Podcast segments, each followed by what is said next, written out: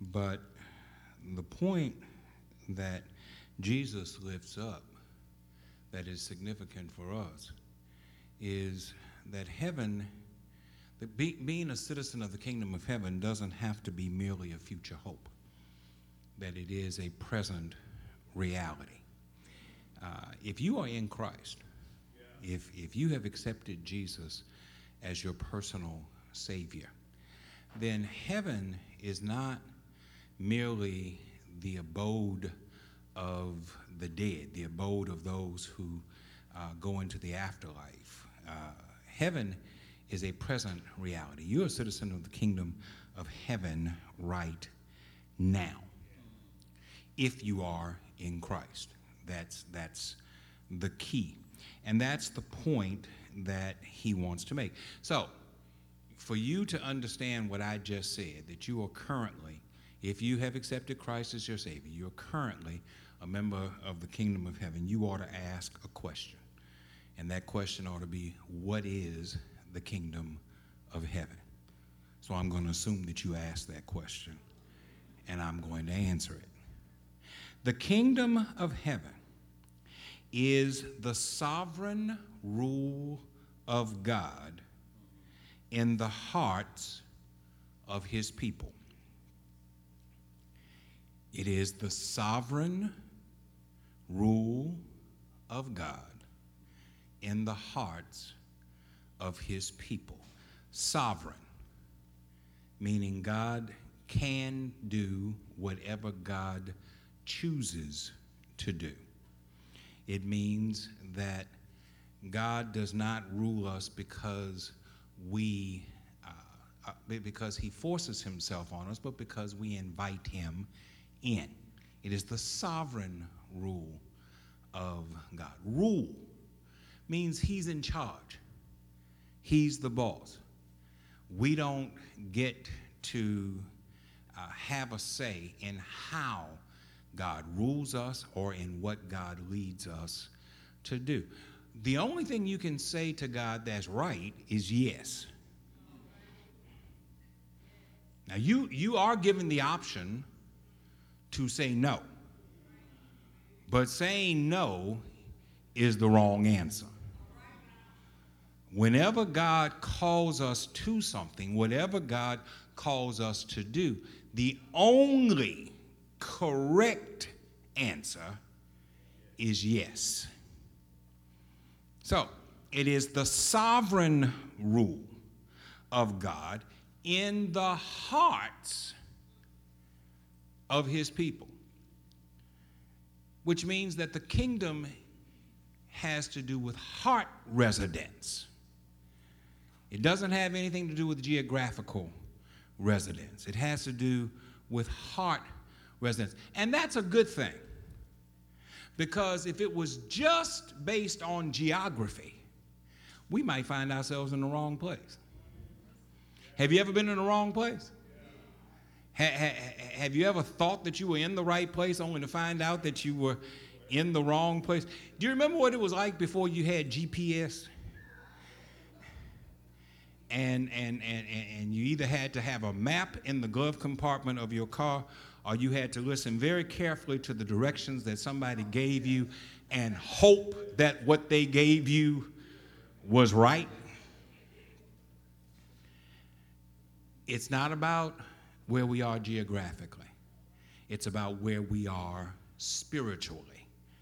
So, the kingdom of heaven is the sovereign rule of God in the hearts of his people. This means that the kingdom is not a political reality, it is not a material reality, it is a spiritual reality. And because it is a spiritual reality, it is only available to those who accept Jesus as both their Savior and their Lord. Now, I know that for some people this is going to be review. Forgive me for being redundant, but as I said earlier today, sometimes you have to be redundant in order for people to hear it. Do you know that you can say the same thing 10 times and people only heard it the first time? Or, or, the tenth time that you said, that's what I meant to say, the tenth time that you said it, that, that, that you will have said something and said something and said something, and then they come and say, You never said that. But no, I, I said it. You just weren't listening. You, you, you didn't hear it. So, so, so forgive me if I'm being redundant with what I'm about to say. There is a huge difference between Jesus as your Savior and Jesus as your Lord. We think that they are the same, but they are not. Jesus is our Savior because of the atoning work that He accomplished on Calvary, which culminated in His resurrection on that Sunday morning. You, you, you, can't say that He's your Savior because He died. He's your Savior because He died and then rose on the third day. That's what makes Him your Savior. Lordship, however, only happens when we surrender our will and our way over to Him. Now, are, are you suggesting, Pastor, that we can accept Jesus as Savior and not accept Him as Lord? Absolutely. And we do it all the time. We, we love to claim that He rose again early on a Sunday morning. But we forget the fact that the same one who would rise early on a Sunday morning said, In that day, many will come to me and say, Lord, Lord. And I will say, Away from me, for I knew you not. Jesus does not become our Lord until we submit ourselves to his authority. Kingdom citizenship only comes one way we have to submit to his authority. So it is not enough to accept the saving work of Christ. We have to also accept the lordship of Christ. In theological terms, when, when, I was in seminary, this is the way it was broken down. We talked about the person and the work of Christ. And, and, and, and, and those were two different things.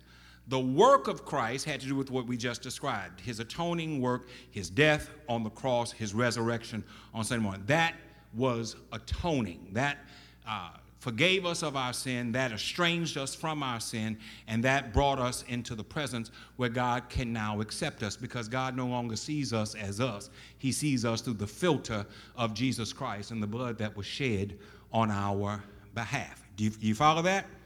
That's the work of Christ. But the person of Christ is what makes the work of Christ possible and relevant and meaningful. If Jesus wasn't who he said he was, then his death doesn't mean anything at all. It is only as we embrace him as the Son of God, that's his personhood. Who do people say that I am? He asks. And they tell him Jeremiah or, or Isaiah or one of the prophets. And then he says, Well, who do you say that I am? And Peter says, You are the Christ, the Son of the living God. It is in his person that the work becomes relevant. A whole lot of good people died. Moses was a good fellow after a fashion. He died. David was a good king after a fashion. But he died. You can go down the list of good folk who died. We ain't saved because good folk died. We aren't even saved because good folk died and rose again. We're saved because we submit ourselves to the lordship of the one that God sent who died in our place and rose on that Sunday morning. It's in his personhood that we find our salvation and we find kingdom citizenship. This is important. I haven't gotten to the, to, to, to, to, the parable yet, but this is important because this takes away from the notion that all roads lead to heaven. There are some people who believe it doesn't matter what road you go down. If, you, if you're a good person, if you believe that there is a God, and if you try to live according to God's desires as you best understand it, then, you, then there are some people who believe that that saves you. Some people believe that Jewish people can be saved if they're good people, or that Hindu people can be saved if they're good people, or that Buddhists can be saved if they're good people. That is not what the Bible says, because we are not saved because we are good people. We are saved by way of Jesus Christ. So all roads do not lead to heaven. In fact, Jesus makes a point of this. He says that there are many roads. And he, and he describes them this way He says, Wide is the road, and broad is the gate that leads to hell and damnation. But heaven, he says, narrow is the road, and small is the gate that leads to heaven. And then he has this few are those who find it. And you're going to say, why is it few? It ain't few because he ain't got room. Ain't that what we saying? Plenty good room, plenty good room, plenty good room in my father's kingdom. And it ain't, ain't because there ain't room. It's because you don't really want to go there. What do you mean I don't want to go? Well, let's see. If he's Lord, that means that what he says goes. That means he's boss. So if the boss says, love your enemies, and bless the, yeah, I'm back on them verses again. I know somebody sitting there saying, why you got to bring up them doggone verses again? You ain't saying doggone in your mind, but we're going to clean it up for for, for, for, for, for this Bible study. Why is he back on those verses? Because it's what he said. Love your enemies. Bless those who curse you. Do good to them that hate you. Pray for them that use you and persecute you. If someone strikes you on one cheek, turn to him the other also, if someone compels you to walk one mile, walk two. If someone sues you for your coat, give him your cloak as well. If you would be the greatest in the kingdom, you must make yourself the servant of all. The Son of Man did not come to be served, but to serve and to offer his life as a ransom for many. Now, that's what the boss says. That's what the Lord says. Y'all got them red letter editions, right? When you look it up, you will find everything I just said in red. That means that Jesus said it. And if Jesus said it and he's the Lord and you don't do it, then you're not embracing the lordship of Christ. And you don't get to make excuses well, Lord, what had happened was. You don't get to do that. Well, Lord, you really don't understand. You gonna tell the Lord? You you gonna pull a Peter and you gonna tell the Lord what he doesn't understand? If he's the Lord and you're his disciple, then the only way that, that, that you can express his lordship in your life is to do what he said. To think as he said, to act as he said, to speak as he said. To fail to do that is to negate the lordship of Christ. Now, I'm not pretending that everybody is perfect all the time. God knows I'm not. There are plenty of mistakes that I make, and I'm sure that that's true for everybody in here. But I'm not talking about occasional mistakes, I'm talking about a pattern of behavior. I'm talking about folk who have decided, I've been this way, I am this way, I'm going to be this way. I ain't changing for nobody. This is between me and the Lord. You ain't got nothing to do with you. Well, you're right. I ain't got nothing because I ain't got a heaven to put you in or hell to send you to. But I can tell you this you keep that attitude, I know where you're going. I, I, I ain't got no question about where you're going. Because even though you say with your mouth, even though you have made a profession of faith, that profession is not backed up with lifestyle. Anybody can say something with their mouths. Take something else to live it with your life. It takes something else to think it with your mind and to have a different posture of heart. I, I, have to say this nobody is saved on the basis of their work, but their work is a reflection of their salvation. So, so, so even though you, you, you try to get away from it, you can't get away from it. It's extremely important that you understand. Jesus wants us to understand that the kingdom of heaven is not some place you go just when you die. You can be a part of the kingdom. You ought to be a part of the kingdom right now. And the only thing that keeps you from doing it is you. So let's look at Luke chapter 14. Verses 15 through 24. There is a background that leads us into this. Jesus is having a Sabbath meal uh, with one of the leaders of the Pharisees, and while he was there, he got into various discussions about whether or not it was right or wrong to heal on the Sabbath day. Look at chapter 14, beginning with verse 1. One time when Jesus went for a Sabbath meal with one of the top leaders of the Pharisees, all the guests had their eyes on him, watching his every move. Right before him, there was a man hugely swollen in his joints. So Jesus asked the religion scholars and Pharisees present, Is it permitted to heal? On the Sabbath? Yes or no? They were silent. So he took the man, healed him, and sent him on his way. Then he said, Is there anyone here who, if a child or animal fell down a well, wouldn't rush to pull him out immediately, not asking whether or not it was the Sabbath?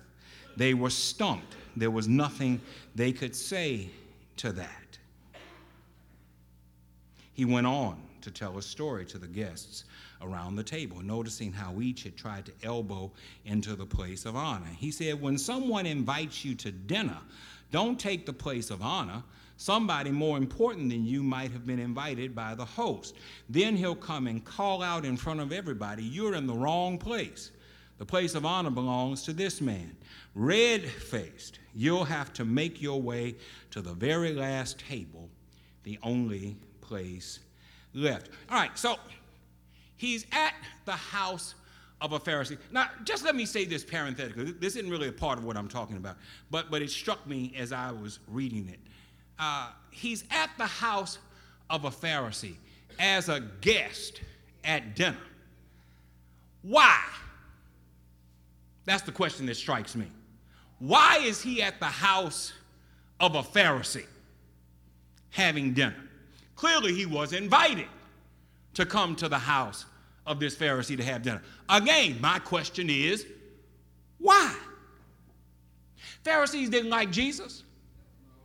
Pharisees told people that Jesus was a fanatic, that Jesus was illegitimate, that Jesus was a pretender, that he was a false prophet, and yet the Pharisee, according to the text, one of the top Pharisees, invited him to dinner and put him in the place of honor at the table. My question is why? The answer is not because they wanted to learn from Jesus. The answer is not because they had had a change of heart about Jesus.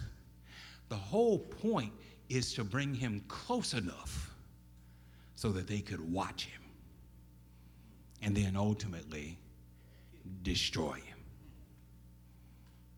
I tell people all the time my favorite movies are the Godfather movies. Now, now you got yours, I got mine. My favorite movies are the Godfather movies. You, don't, you ain't gonna like what I'm about to say, but it's the truth. There's a whole lot of theology in the Godfather. And, and, and one is that right there. Keep your friends close, keep your enemies closer. They did not invite Jesus to dinner because they were in love with Jesus. In fact, they invited Jesus to dinner because they hated Jesus and they wanted to observe Jesus and they were looking for an opportunity to expose Jesus as the fraud that they thought he was. Here's my point to you don't think that everybody who's nice to you cares about you. Don't think that everybody who smiles in your face and gives you a hug and gives you a kiss really cares about you. When I was a, a, a boy growing up in this church, uh, one, one of the members of this church who you would know if I called her name, and I ain't gonna do it, uh, uh, kissed another member uh, on the cheek going into the choir room as they were getting ready for service. They only had one service at that time. That was at 11 o'clock. And the person who received the kiss said loud enough for me to hear, because I was ushering right there at that door. Said it loud enough for me to hear. Ooh, now I know how Judas felt.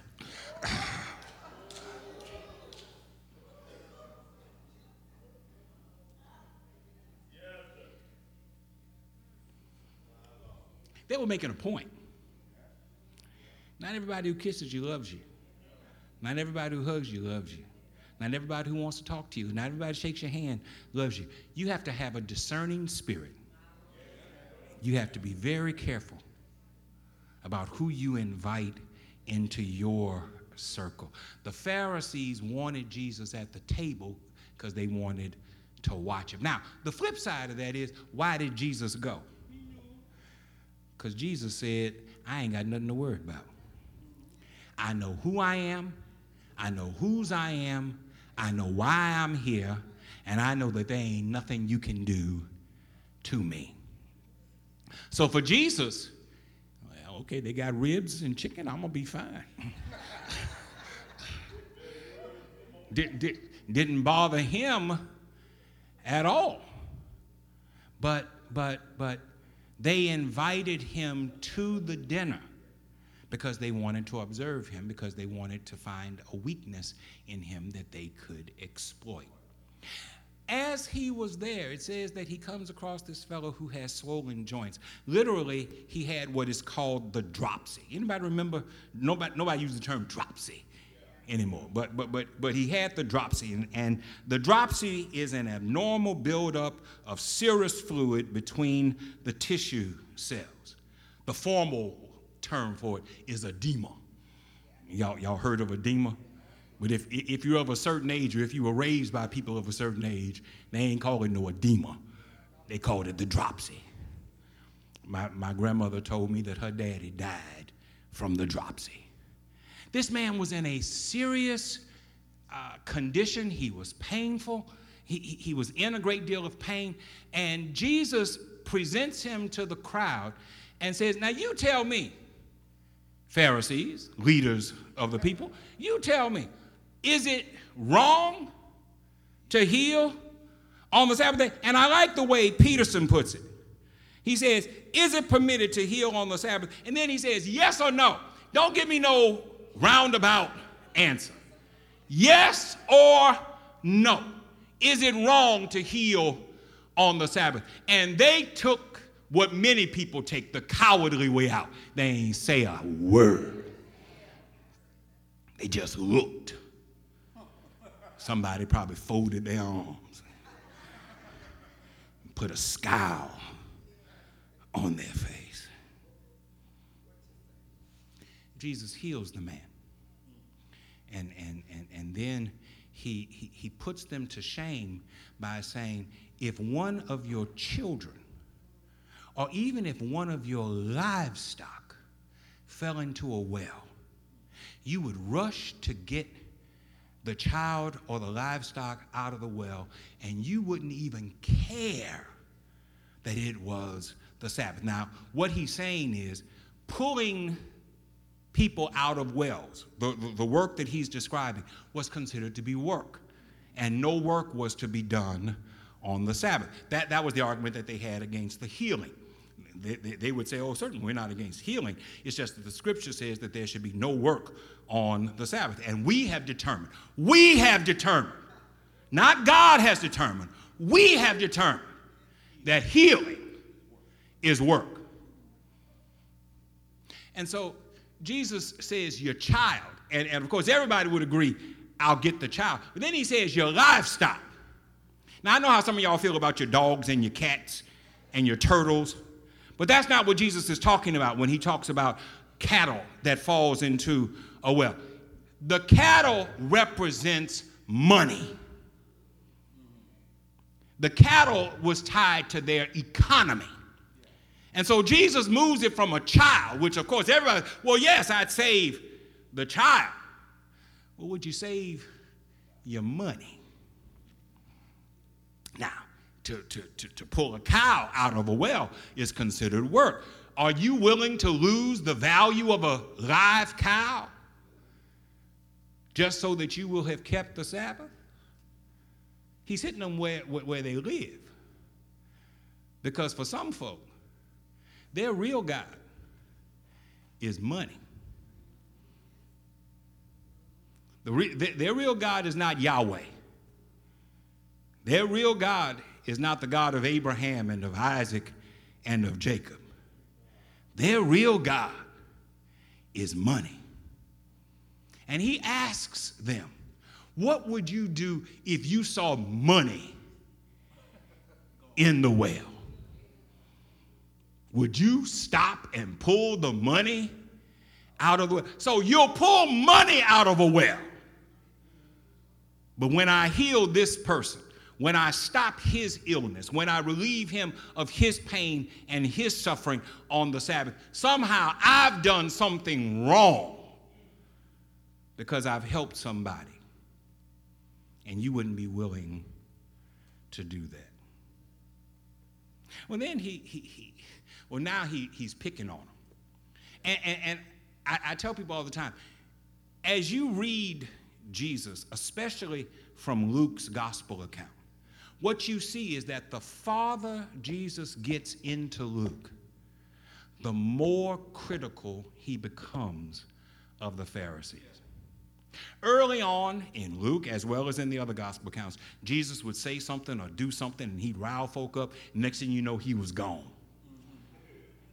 Say he slipped out from among them. He moved on to another village. But the farther you go, you sit down and read Luke, the farther you go into Luke's gospel, the more audacious Jesus becomes, the more brazen Jesus becomes, the more fearless Jesus becomes. Do you know why that is?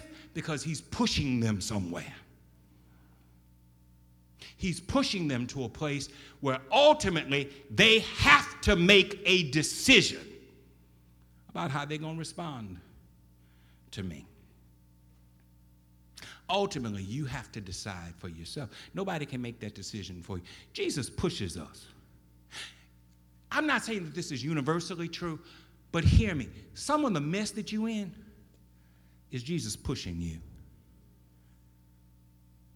I did all I could with my finances. I didn't throw no money away. I didn't go to the boat. I didn't do this. I didn't do that. And yet I'm still coming up short. That's Jesus pushing you. He's pushing you to make a decision.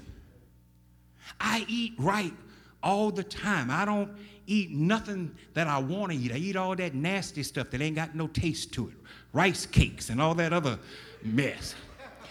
And yet, when I go to the doctor, he says that my heart ain't getting better It's getting worse. That's Jesus pushing you to make a decision.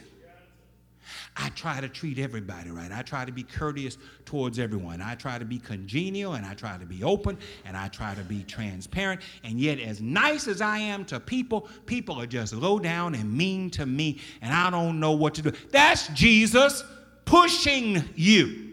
Jesus uses our trials, our troubles, our problems in order to push us into a direction where we will either say, I'm going to live for Christ or I'm going to do it another way. You'd be amazed at how many people are in the church but don't have the church in them.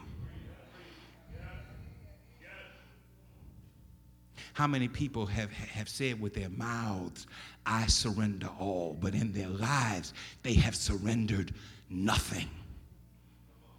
And so from time to time, Jesus puts us in situations where we have to decide am I going to trust the Lord or am I going to do it my way?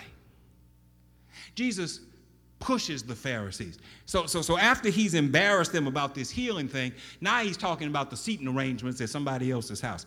How would you feel if somebody walked in your house and told you you got all the folks seated wrong? Jesus says, I watched y'all earlier, y'all fighting and, and fussing, trying to get to the head spot. Y'all shouldn't be so quick to want to do that because you'll, you'll find yourselves embarrassed. You might find yourself in a seat that was reserved for somebody else. And it's an embarrassing thing when somebody walks up to you and says, Excuse me, you're in the wrong seat. You ever been on a plane and you thought you had the right seat number you thought you, you want to sit in the aisle and you think that's your seat and you sit down and somebody comes and stands over you and says, You in my seat. He's, he's pushing them and he's trying he's pushing them with a purpose. He's trying to get them to understand that the kingdom is not about being in the best seat. The kingdom is about having the best posture for service. And that comes from a willingness to submit to divine authority. So, as he leads them into this, somebody says to him, verse 15, that triggered a response from one of the guests. How fortunate the one who gets to eat dinner in God's kingdom. Jesus followed up, Yes, for there was once a man who threw a great dinner party and invited many. When it was time for dinner, he sent out his servant to the invited guests, saying, Come on in, the food's on the table.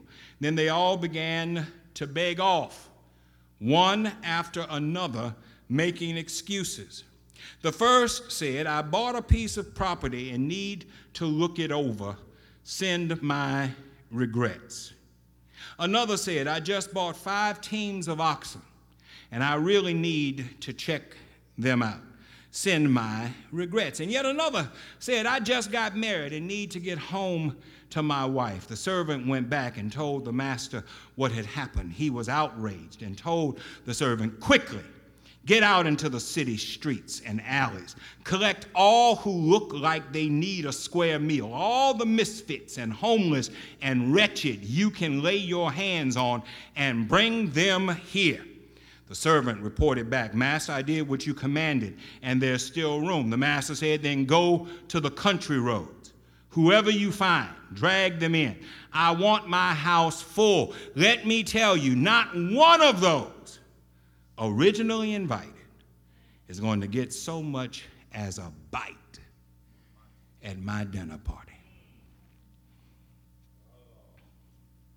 We told you when we started this series on the parables that every part of the parable uh, means something.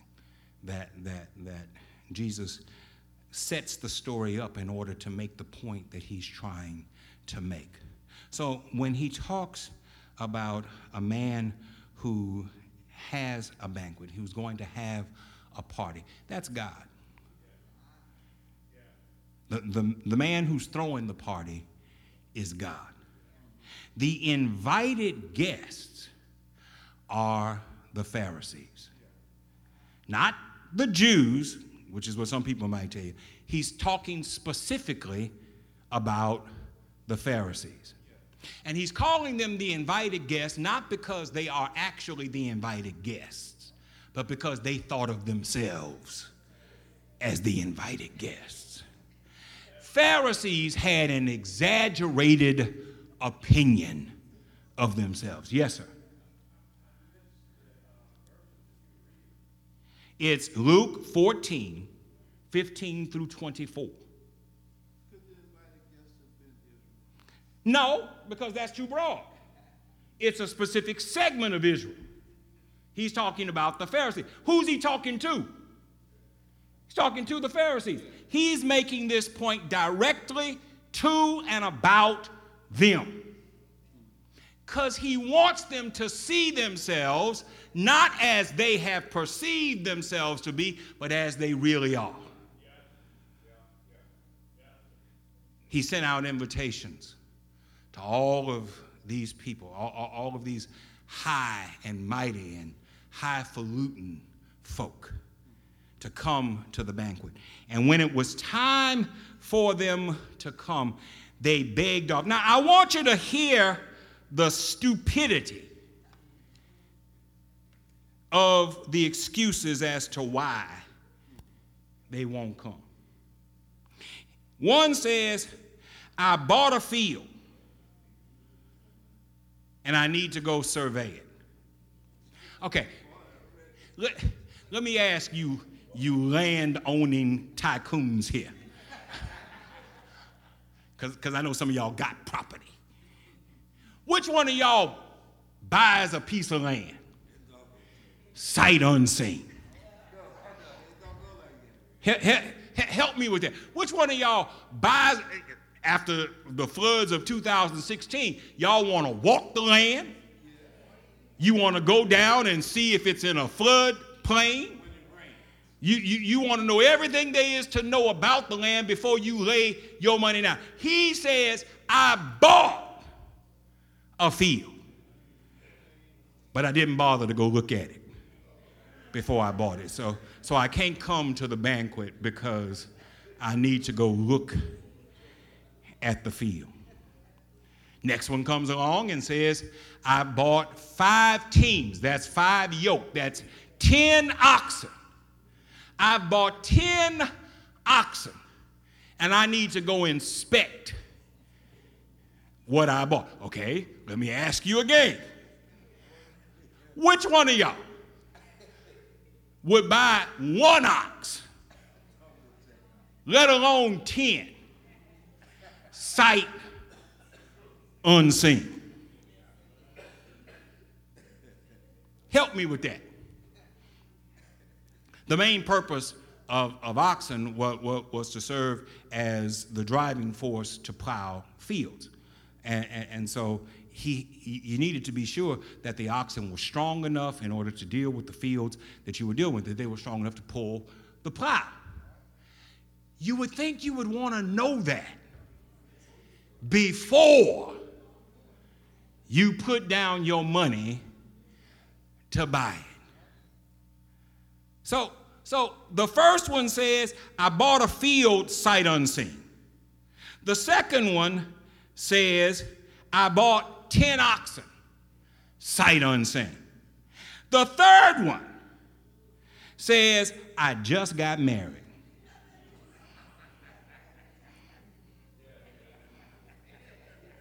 and I need to go home to my wife. Now, I can put a couple of spins on that one. I'll settle with this spin. Do you remember when somebody said to Jesus, Lord, I want to follow you, but first let me go home and, and, and, and tell my family goodbye?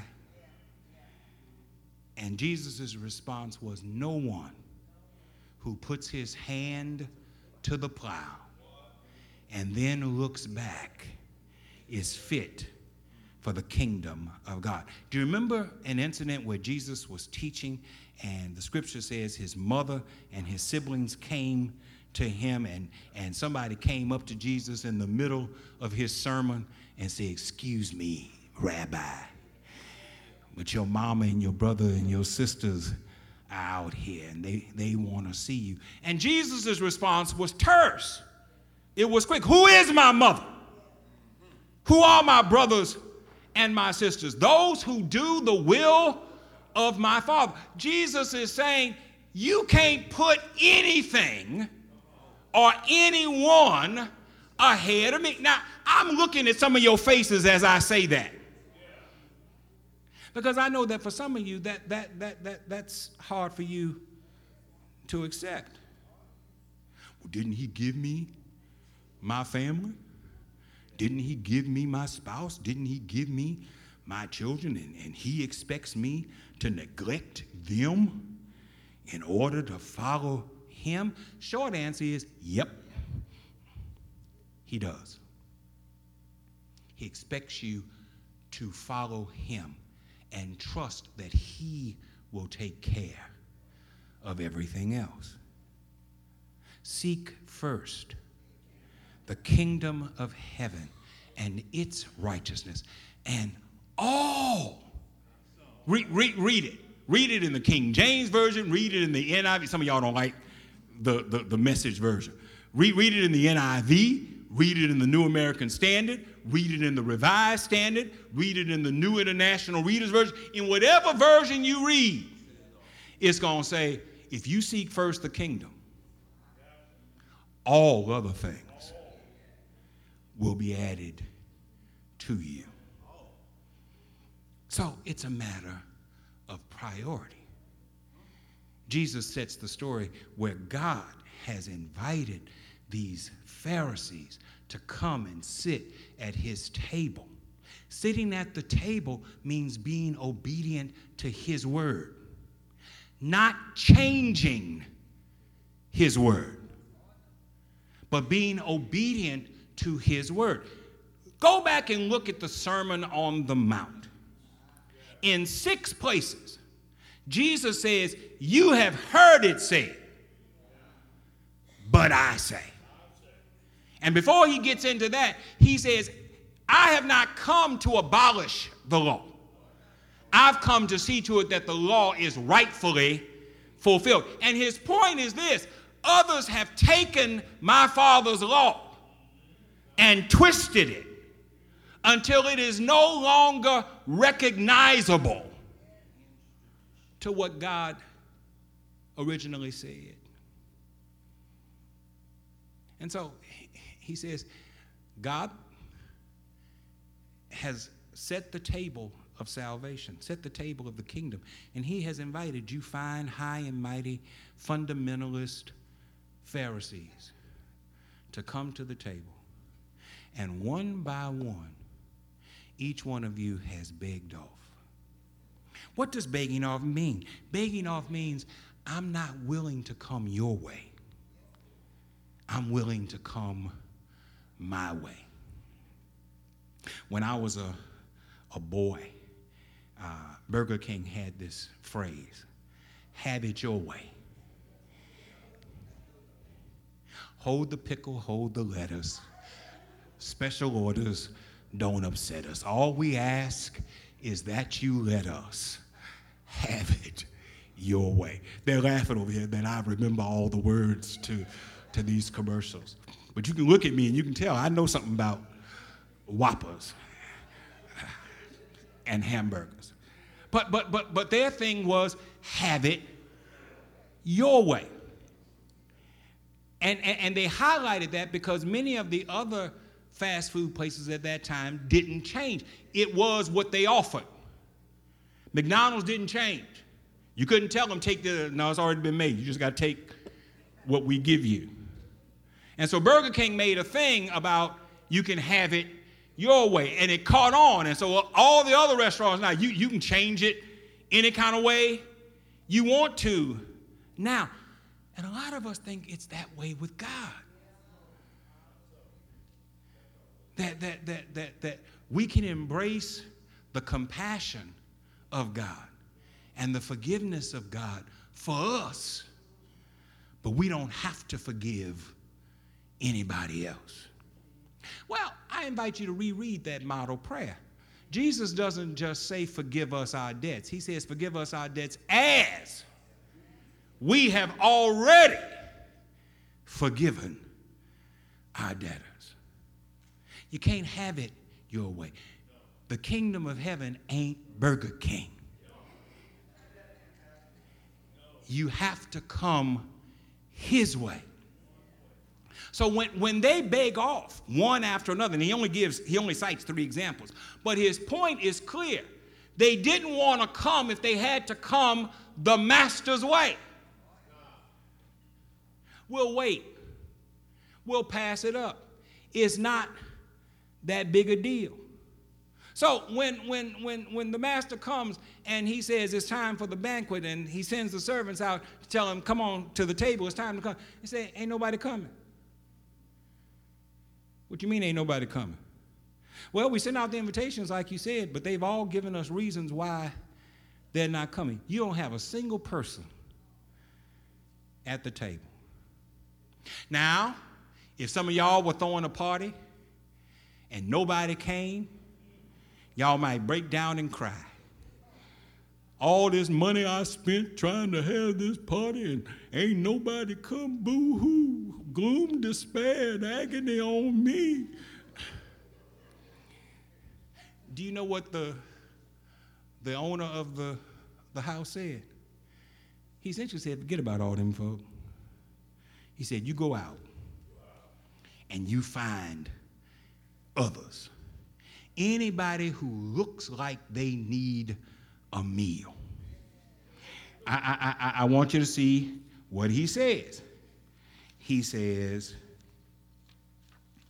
collect the misfits and the homeless and all the wretched you can lay your hands on and bring them to me. Now, What's important here is where he told them to go.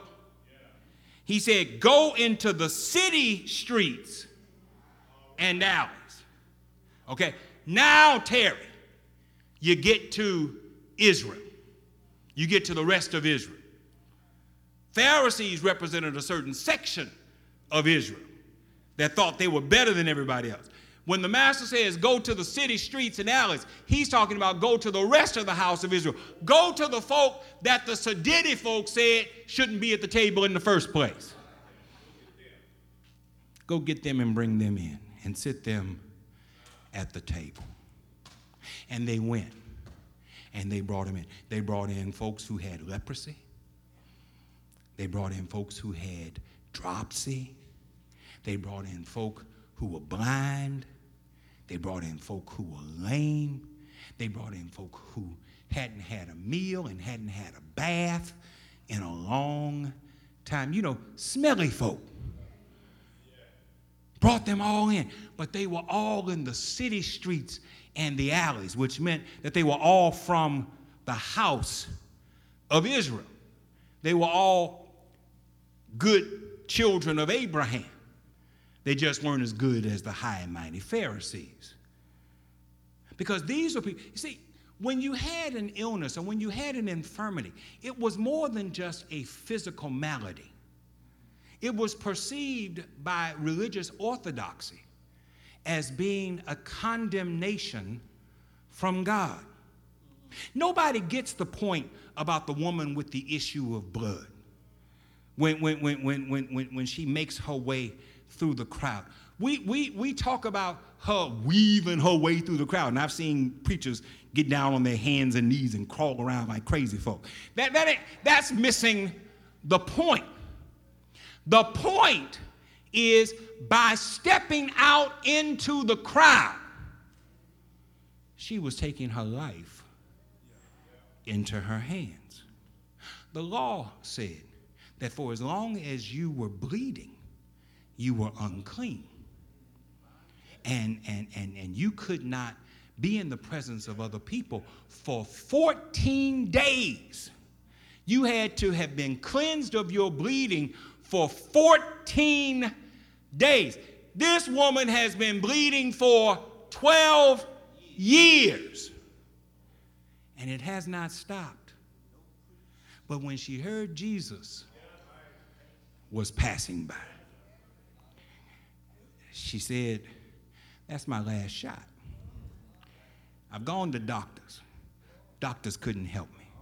Friends have stopped coming to me because I keep on bleeding and they don't want to be caught up in my mess. Be careful of folk who love you as long as everybody else loves you, but drop you the moment that somebody gets mad with you. There are some folk who, who, who, can, who, who, who can stay with you when everything is going well, but they leave you when things are in trouble.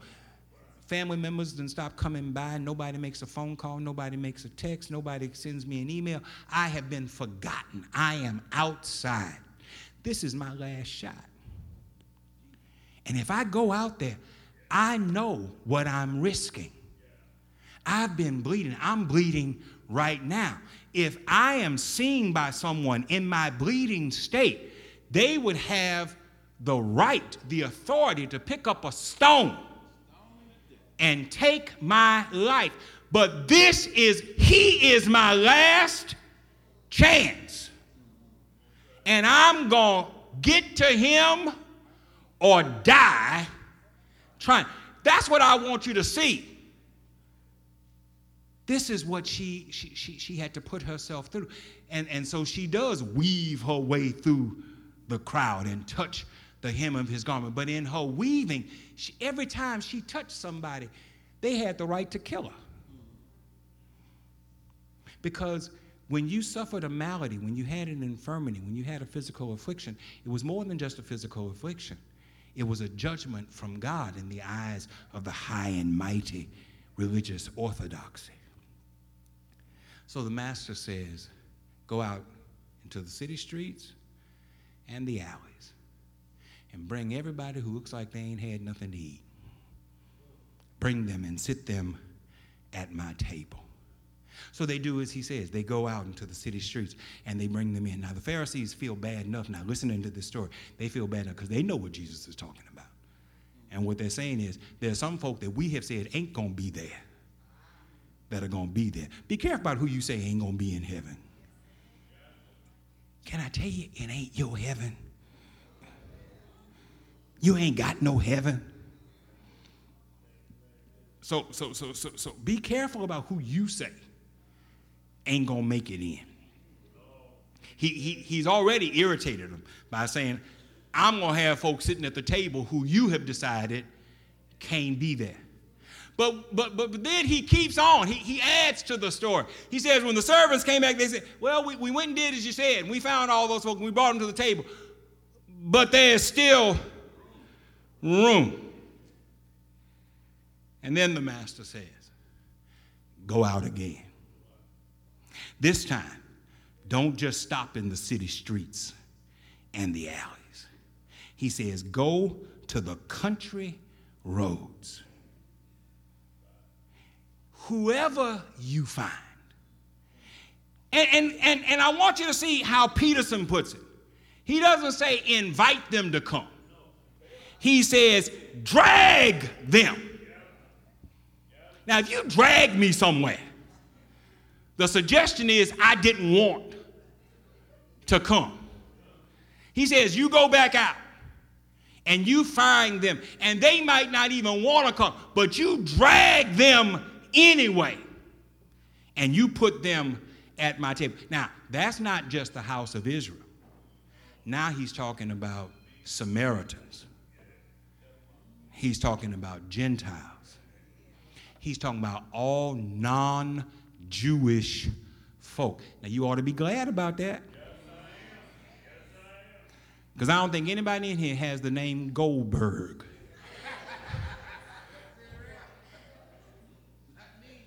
I don't think anybody in here has the name Sternberg. What, what, wasn't that the name of the guy who owned Goudchaux's? Sternberg? No, no, no, nobody in here has that name. So, so, so, so when he says go out into the country and whoever you find, drag them in. That's talking about you and me. Because if the Pharisees didn't want the infirmed Jews at the table, they really didn't want you at the table. They really didn't want me at the table. Oh God, are, are you are you really going to let me say this? There are still some churches that don't want you at the table. Some of them have names like Bethany and Healing Place and Hosanna. They, they don't want, they want your money. They don't want you. And if that makes you mad, be mad. But think about it. They don't want you. They, they, they don't want you at the table. You die and they go get somebody to bury you because they ain't going to do it. You get sick, they send somebody because they ain't coming. They don't want you at the table. It ain't just true in biblical times. That's true right now. And here's the thing I don't want to be at their table no how.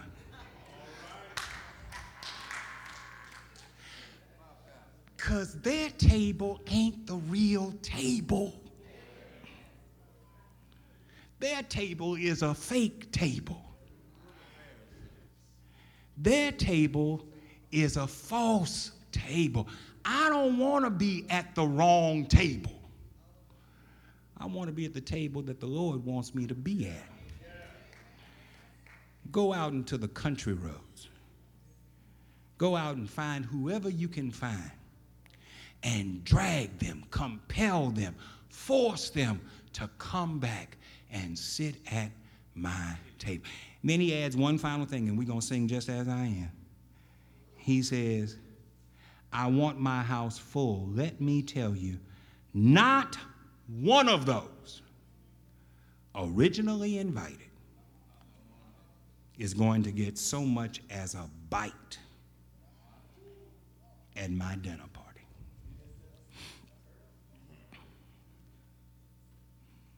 Now, is that because Jesus is mean?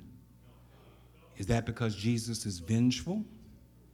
Is that because Jesus holds a grudge? I, I know that's what we do in his name. We, we're mean in his name and we're vengeful in his name. And, and, and we act like our vengeance is his vengeance.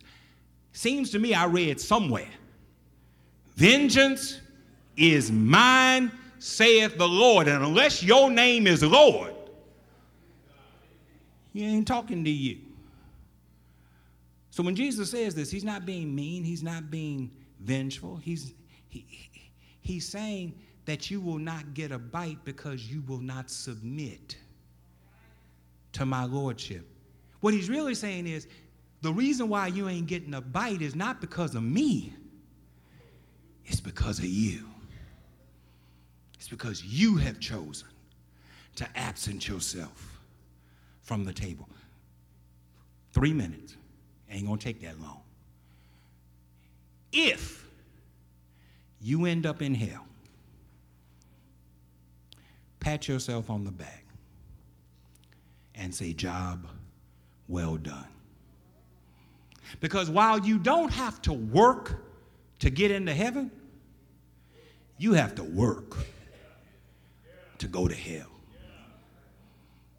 You have to reject Jesus' love and Jesus' compassion and Jesus' forgiveness. You have to ignore everything that Jesus says about how we are to think and how we are to live. And you have to decide against every call contrary that I'm going to do it my way regardless. So if you end up in heaven, in hell, and if it gets hot, pat yourself on the back. Reach back as far as you can. I did a good job. Because that's the only way you're going to get there. Heaven is free. Hell, you got to work toward. Just as I am without one plea, that, but that thy blood was shed for me, that thou bidst me come to thee, O Lamb of God, I come. If there's one, we invite you to come.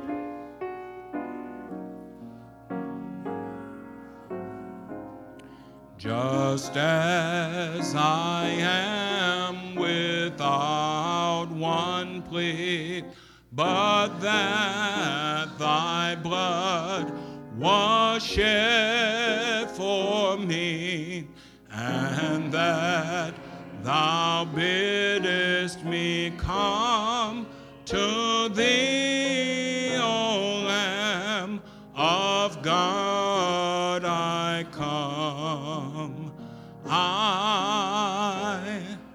repeat after me, please. The Lord bless you. The Lord keep you. The Lord make his face shine upon you and give you peace. Amen. Y'all have a good evening.